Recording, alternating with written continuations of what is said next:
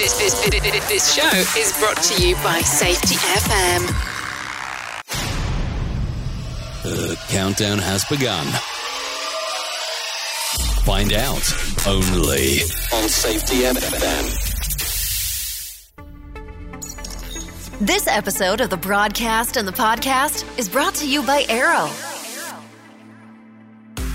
The next generation error reduction and mitigation system.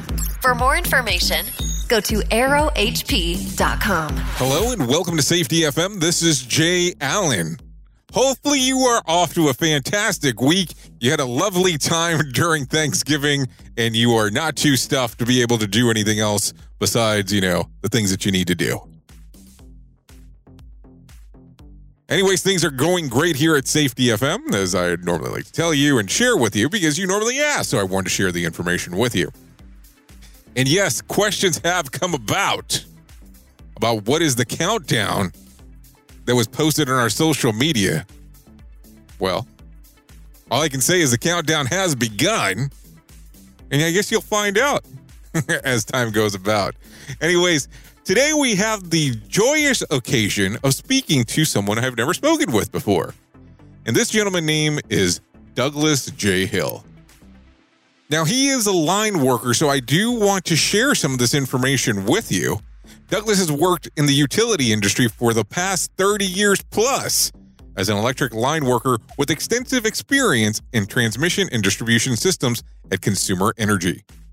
He has a bachelor's degree from the Northwood University in business and has spent the last nine years being involved in the safety culture in many capacities, such as co chair of safety teams and incident investigation teams, as well as a full time instructor and electric representative for the Michigan State Utility Workers Council for the last four years. So I want you to take a listen to this conversation that I have with Douglas here today, he does talk a lot about safety too and HOP and how he was able to integrate this into the line of work that he's doing. So enjoy the interview here today on Safety FM. Enjoy some of your favorite hosts in the safety world. Enjoy shows by, by Sheldon Primus, Blaine J. Hoffman, Jill James, Mike Sedham, Rob Fisher, Todd Conklin, and Jay Allen. I, I, I don't. I guess I was too dumb to be afraid. I don't know if that was what, what the words you should say, but I just I really enjoyed that trade, watching all the camaraderie and and the way that the business was taught. I like the detail of the business. Uh, it just intrigued me a lot. It's kind of like uh, why do fighter pilots like flying jets? You know, it's, a, it's mm-hmm. the same thing. You just, I think I built that just watching them work and seeing how they interacted with each other. But how did you find out the information about the lineman stuff? I mean, I guess that's really where, to me, the journey starts. I think that as we were tree trimmers, obviously we worked hand in hand with the linemen all the time in storm situations, and just watching them as a tree trimmer and just admiring, like I said, the fact that that that was such a skilled trade and it, that that's what really turned me on to it was the the the trade itself and and the brotherhood that was built around the trade. So, as you're going through the trade and you're learning the trade, how all of a sudden does this whole thing with human and organizational performance present itself to you? How do you hear about it? How does it come about? So, I would like to tell you a little bit of background about myself outside of line work. Is I I've been involved in our, you know, as a union officer in our in our local for all but three years of my career. And the only reason why I haven't been involved the last three years is this business has gotten so busy from from the job standpoint that I really had, didn't have the time to dedicate myself to the local. But I I've been a union official all these years and watching how we evolved from where we started on opposite sides of the table with company and and those those pieces where we were really really adversaries in the business to learning how to you know communicate together and build a partnership and those types of things. So during that time that we were i say mending the fences and building a you know a, a relationship with between the company and the union we were doing this piece with safety culture and human and organizational performance um, on a lot of different levels. And we really started saying, hey, we need to get full time resources doing this. So um, we proposed it to the company and said, hey, we'd like to put some full time resources in play. And uh, they, they agreed, and we started to move forward. Um, as we started, I say, trying to get knowledgeable about the things that we wanted to roll forward with, I came in contact with you know Rob and some of the other people that are in the business through events, and uh, we just kind of struck up a friendship. You know, I say that you, some people you just have that you, know, you, you build a, a good uh, relationship with right off the bat, and, and I think that was another part of it. But but out beyond that, it was really about going back and trying to do something for the people around us. So, when you say that you met him by going to different events, how did you, I guess, how did you discover that this was part of the information that you should be looking into? Well, I think that we started going on, you know, obviously going online as a as an organization, saying, what are some conferences that we need to engage ourselves in? And the the first conference that I met Rob at was at uh, the the NERC conference in Atlanta. Um, I watched him deliver a message there, and I remember going up to him saying, "Hey, this is exactly where we want to go. This is the the, the path that we want to you know, change the pages on." So that was a big part. James Merlo, the uh, you know, former uh, NERC vice president, he was he was another guy that we you know spent a lot of time with. Same thing, and they then they asked us to come and speak and talk about our journey at consumers and it seemed like every time we presented, I had the ability to reach out to more people at those events. And it just culminated from there, I guess. So, how do you go back and take this to a union environment and say, this is something that you need to be looking into? How does that all of a sudden, that transition start to be able to work inside of the organization, especially with the organization and the union? Well, I think that one of the things that we talk about that I present on a lot as Rob presents on the pieces that he has, and this is that we present a lot on the culture, and we talk a lot about what what you have to have culturally in order to move into other avenues of human and organizational performance. Um, you have to have a strong culture, and you have to have a partnership, whether it's a union environment or not. Um, but for us, was really about saying that we're going to leave the stripes at the door. Um, when we talk about safety and we do anything in a safety meeting or in a safety setting, we're really saying you need to leave all your stripes at the door and you need to make sure that we're talking only about safety in this room. And uh, I think that was probably our biggest obstacle. That sounds really easy when you talk about it like this, but it's our most difficult thing was that was trying to get people to move away from the old adversary um, uh, employee employee um, employer employee relationship and move into building a partnership around safety and that we all have the same goal. So, as you start having the same goal, how do you start implementing the actual training and in, the integration into the organization? And are you using it from the union perspective, or is the organization using it from the organization trying to convince the union, or how does this end up working out?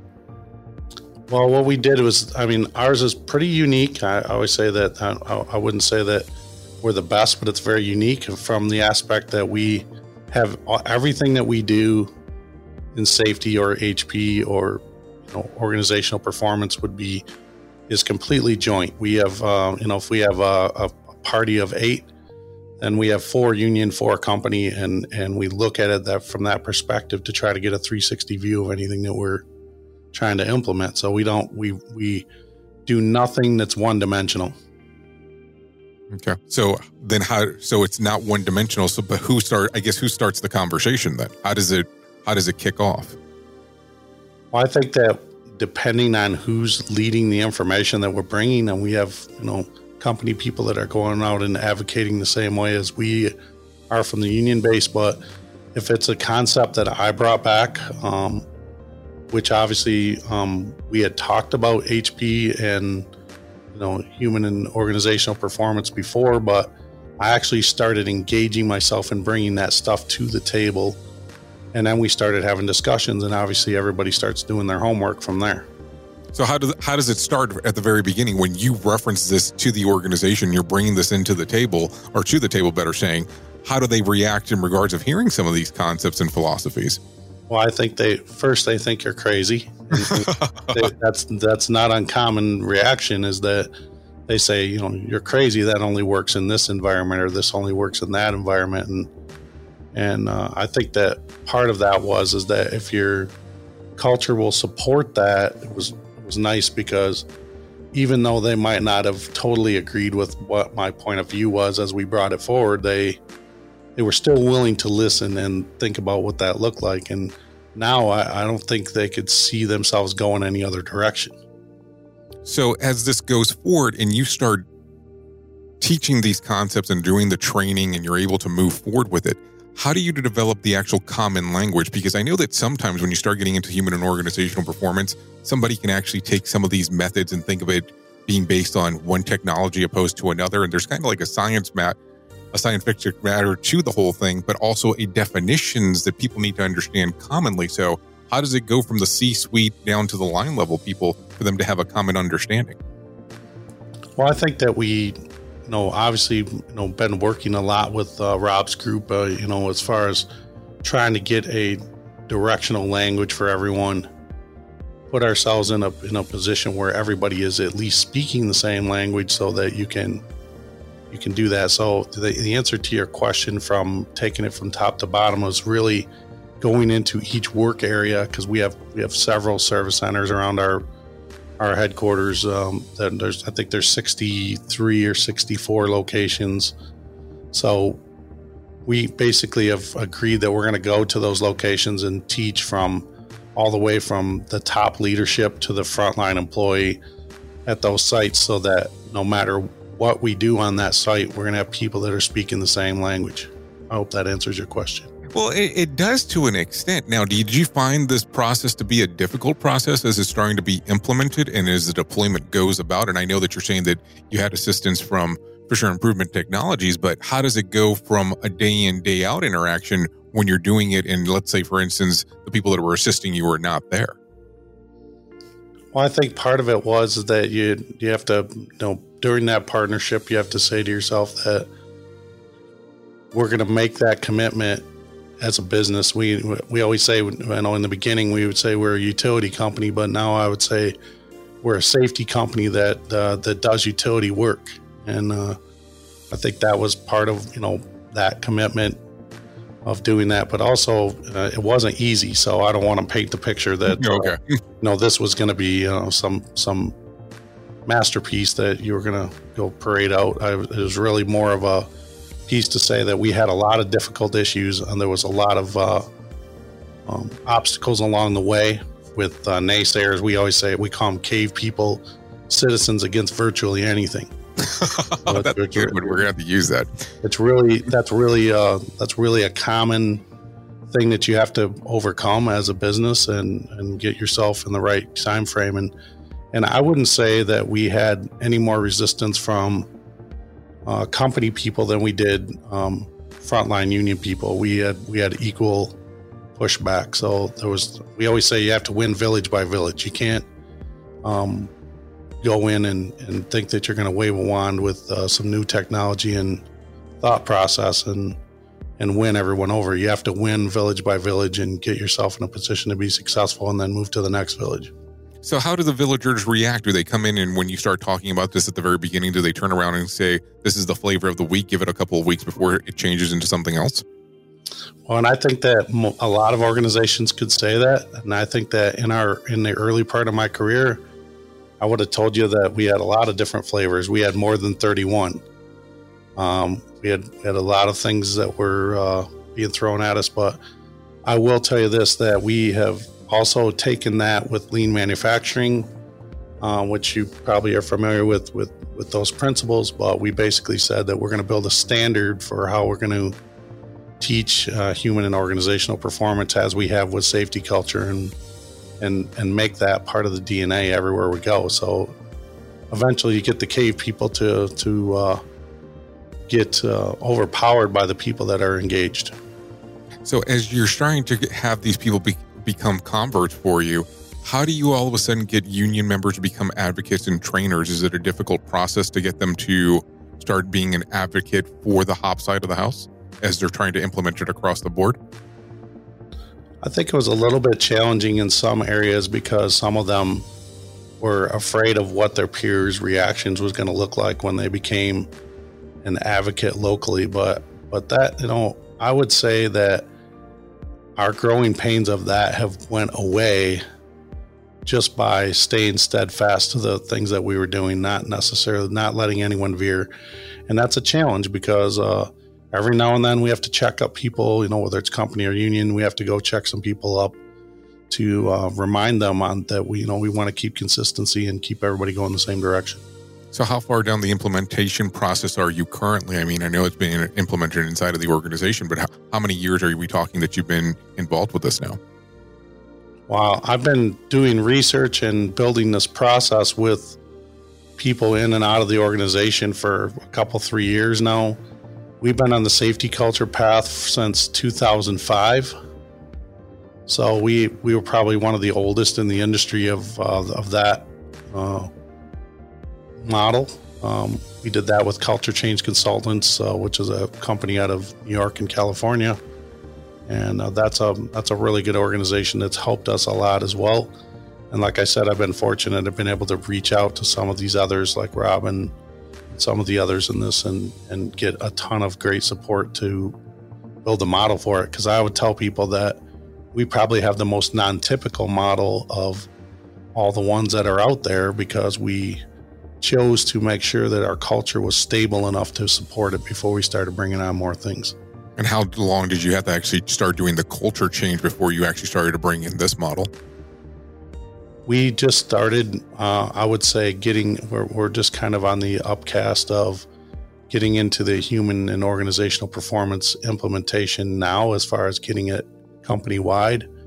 But we have a lot of people that had some backgrounds uh, within the company. So and we've kind of ramped up a few areas with uh, advocates and those pieces right now. So we're really, uh, I would say, on the ups charge of uh, laying this out right now. So, how would you explain to the audience members a culture change and the difficulties that are behind it for people to understand that it's not a magic bullet and it doesn't change overnight? Can you explain some of the difficulties that you and your organization went through? Well, I think just getting people to understand that you have to get something that becomes important to the people around you. Culture um, is not about rules, policies, and procedures. It's about people doing the right thing when nobody's watching or doing the right thing because it's the right thing to do. And I think that's the hardest thing to get people to understand. And so a lot of times, even with the more difficult people, is you have to find something that they value a lot. And uh, most most times it's family or it's or it's something like that, and you need to drive your point around those things that are important to them. So when they come to work, they see that as being the pinnacle of, of how they get better um, in their workspace, not necessarily going out there and saying, how, how many rules can you follow?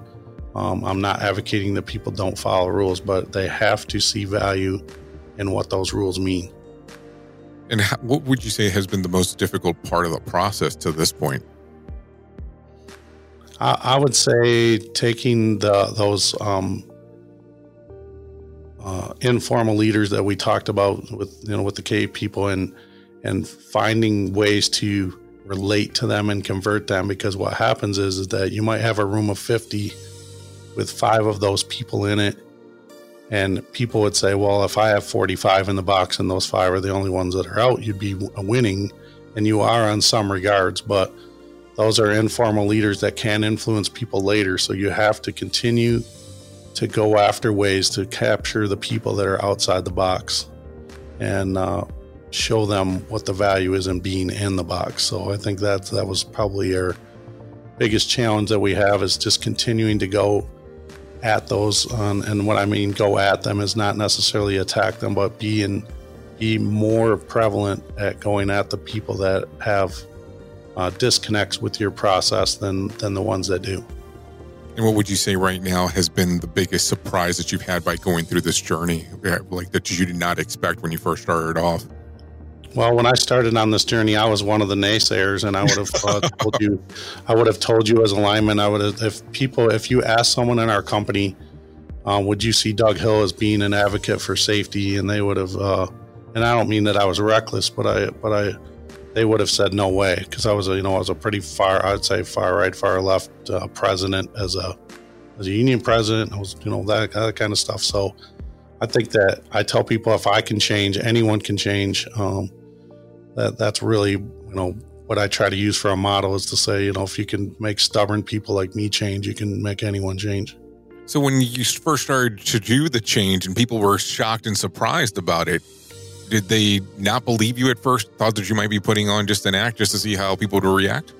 Yeah, and I think that honestly, I thought that um, when we started this journey, even as full time uh, positions, I think I told some of my staff as I was starting on this journey, I said, I'll be back in six months. This game will be over. They'll be playing the game for a few months and I'll be back in my regular position. So I wouldn't get too excited.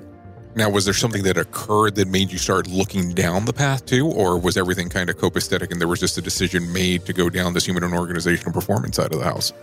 I have to give our company a ton of credit. I, our executive leadership in our company, basically, um, made us more and more and more comfortable in the positions that we're in, and they gave us more and more empowerment to make decisions, move ourselves forward, uh, deal with issues within. Um, it to me, I, I would like to take credit for us as a as an organ, you know, as a as a union and a, a culture team, but I I really believe that the organization just finally realizing that if you empower the people around them in the workforce that they're going to you know get great results so douglas if people wanted to contact you and really find out some more information that you might be able to give them some general direction what would be the best way to them to be able to reach out to you they could email me that'd be just fine or, or, they can call me i'm good with that i uh, i tell people that i wouldn't necessarily want to broadcast my telephone number but i'd be glad to give them uh, an email address for them to reach out to me now, are they able to reach you on LinkedIn or anything to that extent? I, I am on LinkedIn. That's correct. Okay. So maybe we can actually tell them to go that direction. That may be a good start opposed to you broadcasting your phone number, right? Sure. And I think that as you know, as uh, as an advocate and uh, you know people to benchmark with, we you know we we welcome the fact of trying to benchmark with people that might not look like us and uh, might be in a different place on their journey because I think that not only would we be able to help them, but I think that a lot of times we learn some things about um, what those organizations are going through on different levels that we might not have noticed. Douglas, I do appreciate you coming on today. I appreciate you having me. This was great. The countdown has begun. Find out only on Safety FM.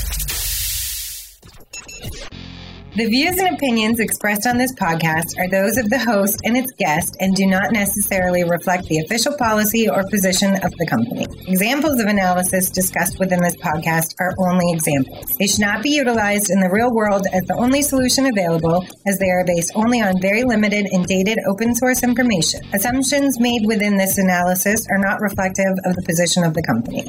No part of this podcast may be reproduced, stored in a retrieval system, or transmitted in any form or by any means, mechanical, electronic, recording, or otherwise, without prior written permission of the creator of the podcast, Jay Allen.